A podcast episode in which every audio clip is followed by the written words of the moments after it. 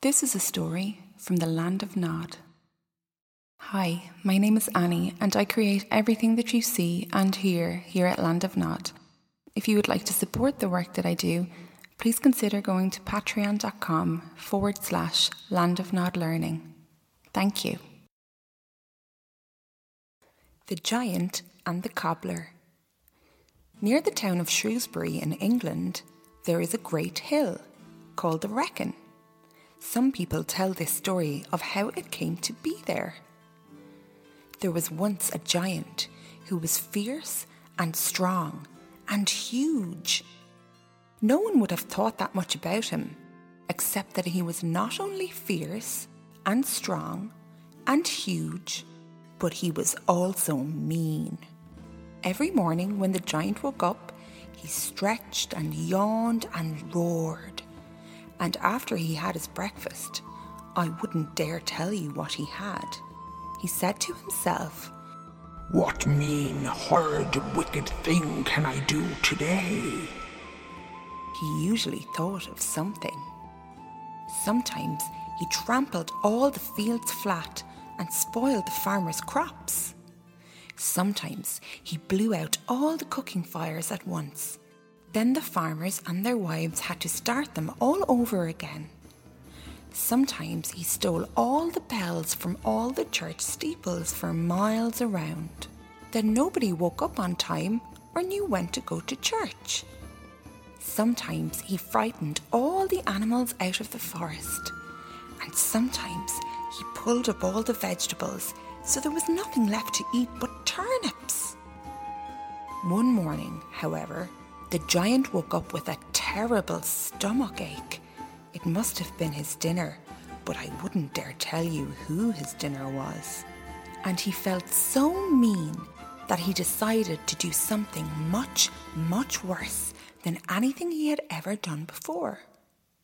He decided to take a great shovelful of earth and dump it into the river and make a flood that would drown the town of Shrewsbury and everybody in it.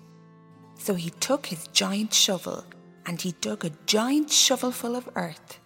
Such a giant shovelful of earth that even he could hardly carry it. And then he started out on the road to Shrewsbury. When the townspeople heard that the giant was coming, well, they were terrified. They all ran to hide in their cellars. All but a cobbler who happened to be in Shrewsbury at the time. He lived in the next town, but did all the shoe repairing for Shrewsbury too. Now, this cobbler was small and not that strong and not that brave. And he would have been hiding in a cellar like everyone else, except that he was not only small and not that strong and not that brave, but he was also very hungry. He couldn't help thinking of the fine supper his lovely wife was preparing for him in his nice little house in the next town. So he picked up the bag full of broken down, worn out shoes the people in Shrewsbury had given him to repair. And he threw the bag over his shoulder and started for home. No, no, you must hide, the people cried to him from their cellar doors. I'll hide when I get home, said the cobbler. Besides, why would a giant hurt a small cobbler like me? And, and why, do you think, think we have no cobbler of our own? The people cried. But I daren't tell you what happened to him. But this cobbler wouldn't listen to any of them. Off he went down the road with his big bag full of shoes. He walked and walked, thinking of his lovely wife and his warm house and his lovely supper cooking in the oven. He was still thinking of these things and licking his lips when suddenly he stopped. Something was in his way. A great, enormous shoe stood in the road. Good heavens, the cobbler said to himself. I hope I don't ever have to repair a shoe as big as that. And he looked up and up and up, and he began to tremble with fright. For in the shoe was a foot, and above the foot was a leg. and on top of the leg was a great tearing giant carrying a huge shovel full of earth. Am I on the right road to Shrewsbury? roared the giant. Answer me, you weak little worm of a man.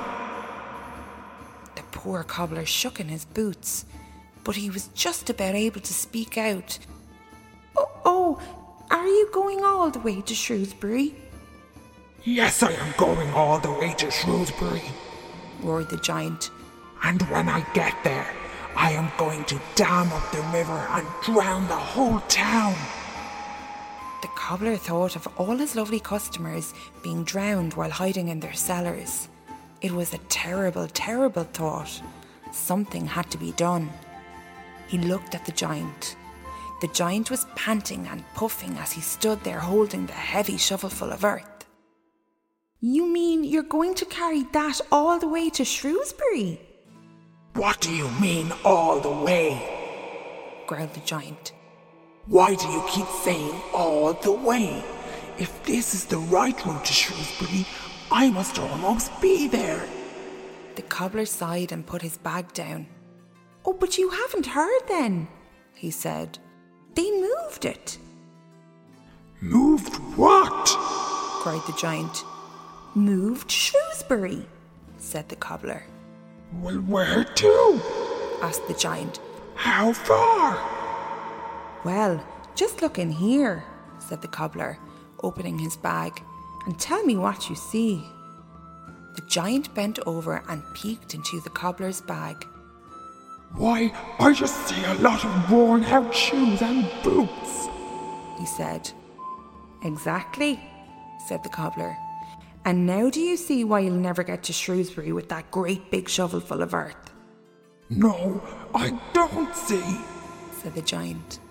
The cobbler shut his bag tight and threw it over his shoulder with a sigh. Because those are all the shoes I've worn out so far, just leaving Shrewsbury, he said.